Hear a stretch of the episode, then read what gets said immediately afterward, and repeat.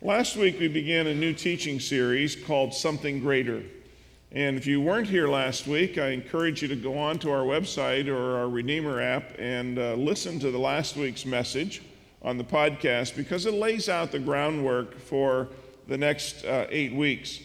Um, we also have printed copies of each week's message available out in the lobby if that uh, suits your needs better. But briefly, we talked last week about how many people today are stuck in living a life of mediocrity because we've settled for good enough. But just as often, we miss out on what God wants us to do in, in and through us because we listen to the voice of the enemy telling us, You're never good enough. You will never be good enough. God will uh, God cannot use somebody like you with all of your weaknesses and your hangups and your struggles and your dysfunctions. You see, if the devil can't suck us into living a life below par through complacency, he will do it by trying to uh, find ways to condemn us. Now, at times we believe that God can do great things in the world. We just don't always think that God can do them through people like us. So, today we're going to be talking about a man uh, by the name of Elijah.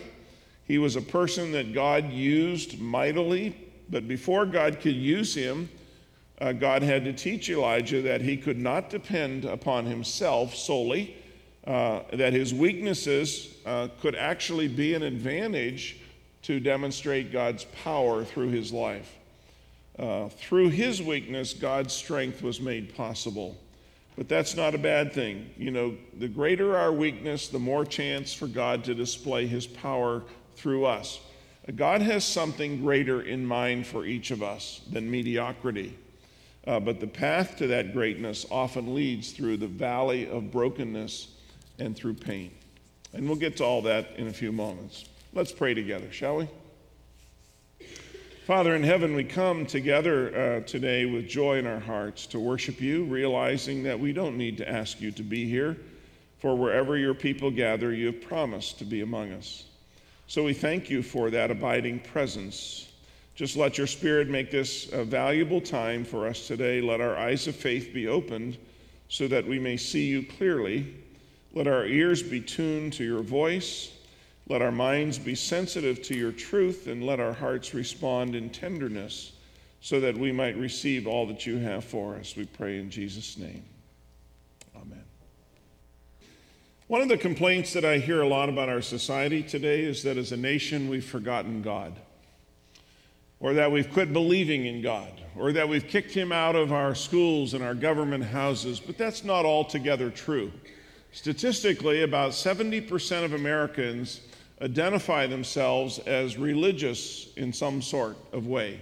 And according to one statistic I read recently, only about 3.5% of Americans uh, list themselves as atheists, which is one of the lowest percentages in history. So we haven't necessarily forgotten God, uh, but that doesn't mean that we always live intentionally as a Christ follower. The question for most Americans is not, is there a God, but which God is, that, is the right one? And how can we know? I've heard people say God is like a mountain, and we're all climbing up the same hill to the same destination. You go up one side, I go up another. In other words, we suspect that that maybe there's a little bit of truth in every religion. And that's the world we live in, which makes us, uh, what we're going to study over the next few weeks, very relevant. We're going to be walking uh, through the lives of a couple of fascinating Old Testament characters who God raised up during a time when Israel was having to consider, uh, for the first time in their history, the question of who God is and how they could know Him. So let me give you some historical background. Israel, of course, was founded on monotheism, which means the belief in one God. But a civil war had split Israel into two kingdoms the northern kingdom and the southern kingdom. The northern kingdom was called Israel, the southern kingdom was called Judah. The northern kingdom had a succession of some pretty bad, ungodly kings. In fact, 19 of them to be exact, over a span of 200 years. Two centuries of bad kings, culminating in 875 BC with the worst one ever, a man by the name of Ahab. Ahab married a cute young woman from the neighboring pagan nation of Sidon by the name of Jezebel. And she brought with her to Israel her favorite gods, Baal and Asheroth, and promptly began setting up temples to worship these new pagan gods. Well, the people of Israel had drifted so far away from the one true God that they went along with her primarily because Baal and Asheroth promised prosperity and protection during a time when the nation of Israel felt like they really needed it. But worship of these gods became increasingly dark. They even practiced child sacrifice. Then, after a few years, after Jezebel was firmly in power, she slaughtered hundreds of prophets and priests of God, uh, and in their place set up hundreds of her own. So, for the first time in Israel's history, uh, we're dealing with a pluralistic society. By the way, when I was a kid and I heard the name Baal mentioned, I thought Baal meant the name of one god, Baal. but I found out that Baal's more like a title. There were hundreds of Baals. There was the Baal of, uh, of fertility, the Baal of medicine, the Baal of the harvest, the Baal of business success. Particularly relevant to Elijah's story is the Baal of uh, that controlled nature. So each region had its own Baal. There was the Baal of the Philistines, the Baal of the Sidonians, and so when one region conquered another, they would simply say that their God, their Baal, was stronger than the other nation. Well, it's into this situation that God sends a man by the name of Elijah. And the whole point of Elijah's life is which God is the real God? Elijah's name means the Lord is God which kind of gives you a punchline to his life story. And his life's calling is to show that the Lord is the only true God. And the primary scene in Elijah's life comes from 1 Kings chapter 18 in the Old Testament, which we'll get to in a couple of weeks, in which there's this big showdown on Mount Carmel to determine who the real God is. Biblical scholars say that every other scene in Elijah's life rotates around this one event on Mount Carmel. So the point is that our world today is, in many ways, much like his, and therefore we have a lot to learn from Elijah.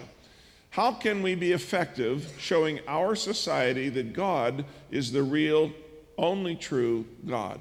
How can you be effective in your place where God has placed you in the world today? Do you ever wonder if you're actually making a difference in, your, in the lives of the people in your own family or the lives of the people you work with? Um, does your life really count for something? There's, you see, there are still places in our world today where the worship of false gods is the official state religion.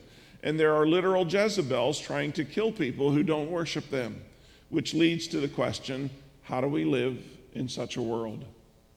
Well, here's what's encouraging to me. When God wanted to do something about a situation, all the way through Old Testament history, He didn't raise up an army, He raised up a man or a woman. And I believe that's what God wants to do today. He wants to raise up some of us as an Elijah in our circle of friends, in our workplace, in our family. And sometimes, you know, it just takes one business leader to stand for integrity in an organization that is corrupt. Sometimes it just takes one teenager to stand for purity and truth uh, uh, when everyone else is following the gods of this world. And if you're not convinced that there is only one God and that the Christian God is the true God, or at least that he's uh, not the only true God, these stories are going to present you with why God is true. See, pluralism is not new in our society. It's not something we've invented in the highly sophisticated, intellectual, global society of the 21st century. It's as old as the world itself. And when someone says to me, all religions are the same, my response typically is, well, you must not be paying attention. There is a great series, this is a great series to bring somebody to, especially somebody who's wondering about that same question Are all religions the same? Uh, do, uh, who, how do we know God? All of the, uh, and all of us know somebody who's asking that kind of question. So why not bring them uh, with you across the next few weeks? Uh, now, back to our story. We're never given the exact number of people that Jezebel killed. But based on the fact that she replaced the one she killed with about 850 uh, of the pagan gods, Baal, we assume the number was in the hundreds, if not much higher. Furthermore, the text says that Obadiah kept a hundred alive, and we would assume that the number she killed was greater than the remnant that he was able to rescue. So today we're going to look at how God prepared Elijah for this period of conflict. The stories of Elijah go pretty much in a in a, in a pattern. There's the big picture to small picture. What God is doing in the world and what God is doing in the life of Elijah. God has one major obstacle to overcome in Elijah's life if he's going to use him, though. And when, when, when God conquers this one thing, it becomes the source of all his power uh, in life. Now, a word of warning what I'm going to share with you today is totally different than what you may have heard most of your life.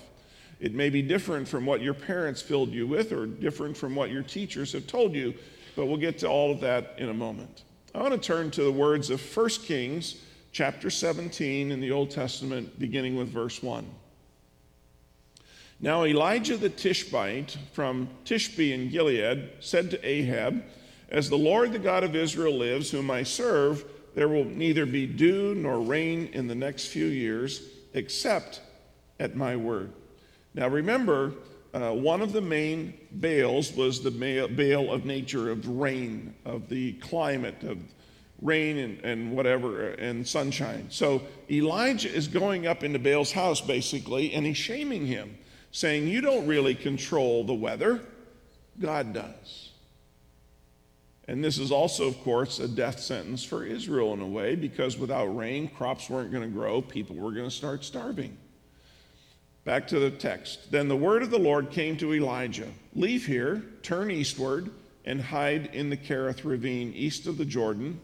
You will drink from the brook, and I, and I have directed the ravens to supply you with food there. So he did what the Lord had told him. He went to the Kerith ravine east of the Jordan and stayed there. The ravens brought him bread and meat in the morning and bread and meat in the evening, and he drank from the brook. Now, notice the movement of the story here. Uh, we're going from big picture, what God is doing in the world, to what God is doing in Elijah's life. God is going to teach Elijah a major lesson. One major lesson that God has to teach all of us who want to follow him. And that is the lesson of complete dependence. God always uses the weak, not the strong. Elijah was a man who had always taken care of himself. God took that away from him and put him in a place where he had to depend on the special provision of God for the food he ate, for the water he drank. Now, the brook that God placed him at was called Cherith, and Cherith in Hebrew literally means to cut down. In other words, God was saying, Elijah, I'm going to cut you down. I'm going to remove any strength that you have in yourself, even to take care of your most basic needs, and I'm going to teach you to completely depend on me. So, this is the first key learning in the story. Before God can use any of us, he must first break us of our dependence on ourselves. Sometimes God does this and we can't figure out what he's doing. And I know you've been there. Someone lets you down, maybe a friend, maybe your father or mother. Something you've depended on in your life gets taken away from you. Maybe it's a, a, a gift or a talent. Maybe you've been passed up for an opportunity at work that you believe you should have had. And you're facing the prospect of a future without something in it that you really thought was going to be there. I want you to know this that God is at work in those things. And He's removing the false idols, and He's teaching us to depend totally on Him, not on ourselves. The great preacher A.W. Tozer once said, Before God can use us greatly, he must first hurt us deeply. And that's what's happening to Elijah. God was preparing him for something greater in life. There's a pastor out west, Craig Groeschel, Groeschel, who tells the story of a little bird that was flying south for the winter. And he got a late start. And so he got caught in a snowstorm, and the storm was so bad that ice began to form on his wings and he couldn't fly. and he went down for a crash landing and he couldn't get back up. And he thought, great, now I'm going to freeze to death. But then he realized that he had landed in a cow pasture and in a big pile of fresh manure. And at first, this little bird thought his situation had gone from bad to worse. And then he realized that the manure was warming his wings and it was thawing him out. And so he got excited and he started to chirp and he started to sing. And that noise attracted a cat. And you know what cats do to birds. And then Craig goes on to say, We learned three lessons from this story. One, not every pile of manure in your life is your enemy. Secondly, not everyone who, who digs you out is your friend. And third, when you're in a pile of manure, sometimes it's helpful just to keep your little chirper shut. I love that story. But here's the point God is at work in both our disappointments and in our pain, removing our idols, removing the false the false sources of trust and joy and hope in our life and enabling us to depend on him.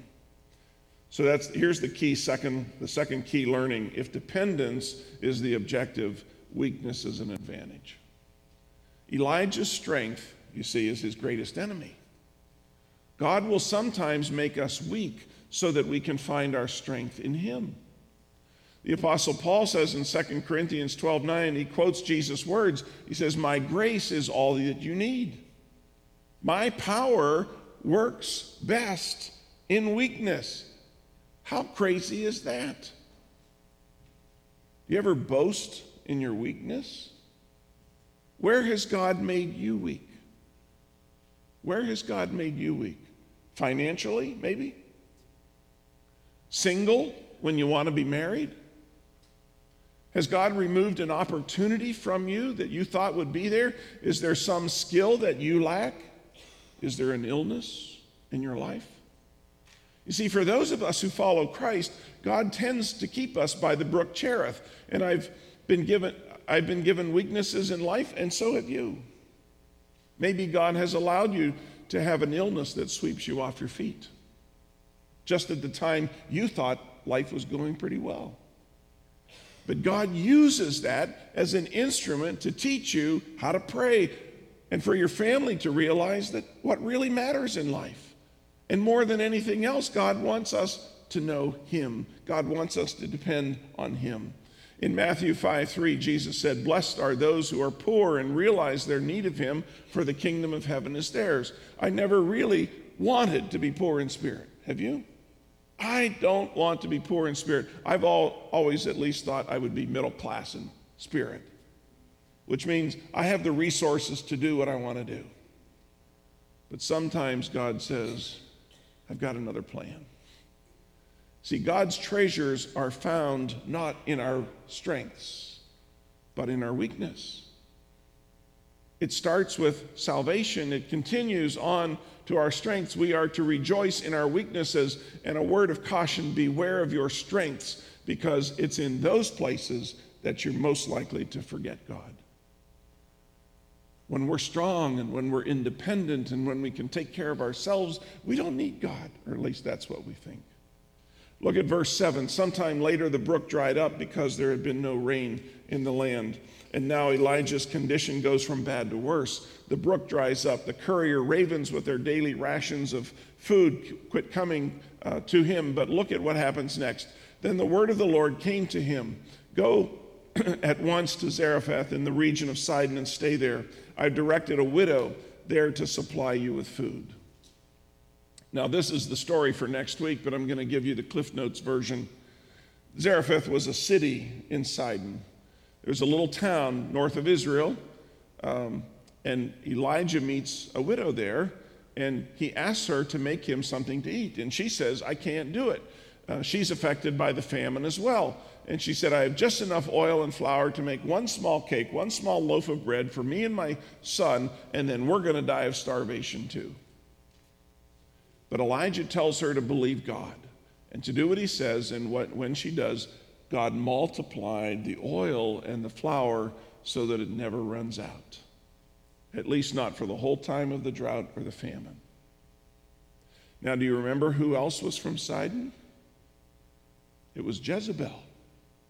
And guess who the main god is in Sidon? It's Baal. So God first took from Elijah his ability to care for himself, and he provided for him through a special act of providence uh, in, the, in the birds that brought him food. And then God takes away his daily provision of food and makes him even weaker, but takes care of him through a full blown miracle.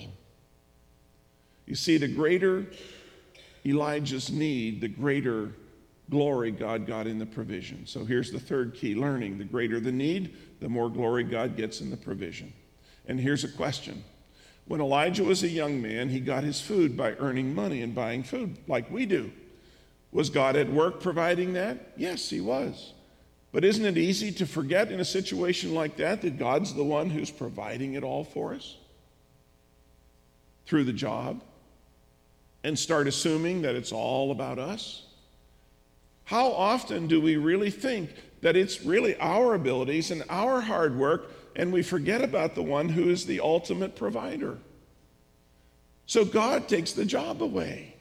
And he puts Elijah by this brook and he provides for him there through what we call special providence. He finds a, a brook and a raven catering service to meet his needs. And it's easy to see God's hand in all that. And then God lets the brook dry up. And he takes care of Elijah by multiplying the oil, which leaves no room for doubt as to whether or not it's God who's doing all this. See, the, the greater the need, the greater the chance for God to display his power. Every miracle in the Bible starts with a problem. When God really wants to show off his power, when he really wants to take us into the heart uh, of it all, he, t- he, he often makes us weaker so that his power can rest upon us. He doesn't want to put uh, our talents on display because that's not going to help anybody. It might impress some people for a while, but it's not going to help them. Ultimately, what God wants to do is to put his talents on display because he's the God, he's the Savior of all who will call upon him. So God chooses the weak to shame the strong. He chooses the simple to confound the wise, and sometimes he makes the strong weak, so that no human might boast in the presence of God, and so our boast would be in Christ as our righteousness, our strength, our provider, and our security. And you know, when I get this awesome privilege to teach on the weekend, I'm not really trying to impress you with my strength. Look how much I know. Look how, you know, what I can do. That might impress some people, but it's not really being very honest, and it's not going to help you. I'd rather demonstrate my weaknesses and display the grace and the power of God in my life because then you can see the same power and grace of God at work in your life. See, what God has made available to me, He makes available to you. Here's the fourth key learning the greater your weakness, the more chance for God to display His power. If dependence is the objective, weakness is an advantage. So rejoice in your weakness because it's in those places of weakness that God will make you strong.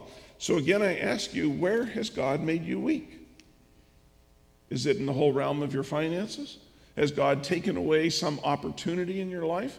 Has God given you a bad marriage? Put you in a bad marriage or destroyed your health or left you without some skill that you think you need for your assignment and your work? Has has he, He's put you there for a purpose. And that purpose is to learn to trust Him. Maybe some unexplainable things are happening in your life right now. Maybe you're like the bird who just got dumped on, and you realize that God is working in that, training you to trust Him and depend on Him. See, God took Elijah to the brook of Cherith and then to a poor widow's house so that he could produce in him the faith that he would need for the battle that was about to ensue on top of Mount Carmel. God could use Elijah to do great things for him on Mount Carmel, but he had to prepare him and teach him to trust him by the brook of Cherith. And God wants complete dependence from us. He wants total trust. He wants unconditional surrender from us because those are the instruments that He uses to pour out His power on this earth, not our skill. God's not looking for superhuman people with great talents to use on this earth. He's looking for ordinary people who are unconditionally surrendered and have extraordinary confidence in Him. So He sometimes tears us down in order to produce that. Because, and you know this, strength in us leads to independence, always. We get cocky. We feel like we can take care of the future just fine all on our own. And sometimes in doing that, we become insensitive to God's plan and God's will. And that's why it's so hard for those of us who experience some measure of affluence in life and power in life to ever really come to know God because we don't feel like we need God. We can do this all on our own. And though our lives are sometimes successful here on earth, they are powerless in regard to the things that ultimately matter for eternity. So when God wants to fill your life with his power, he often wounds us and makes us weak so that we'll learn to depend on him. And we should rejoice in those things because before God can use a person greatly, he must wound us deeply. I want you to look at 1 Kings chapter 17, verse 1 again. Uh, and I'm going to show you um, one of the most important transitions that we can ever make in life. Elijah is defined in chapter 17, verse 1. He's defined by where he is from. The, the, the, the, the statement begins Elijah the Tishbite. Now look at the last verse of this chapter, verse 24. Elijah is identified simply as the man of God. So he's gone from being defined by who or by where he's from to being defined by who he belongs to. Have you gone through that transition? How do you define yourself? What gives you confidence as you look to the future? Uh, is it the strengths that God has put into your life, or the money that you have in the bank, or your earning potential? Is it the talents and education that uh, that you have that will guarantee you a good job or your good looks or maybe a good life mate or, you know, maybe that your health prospects are pretty good? Or is it your confidence in God and the plans that God has for you? The assurance that wherever He leads you, He's going to provide for you.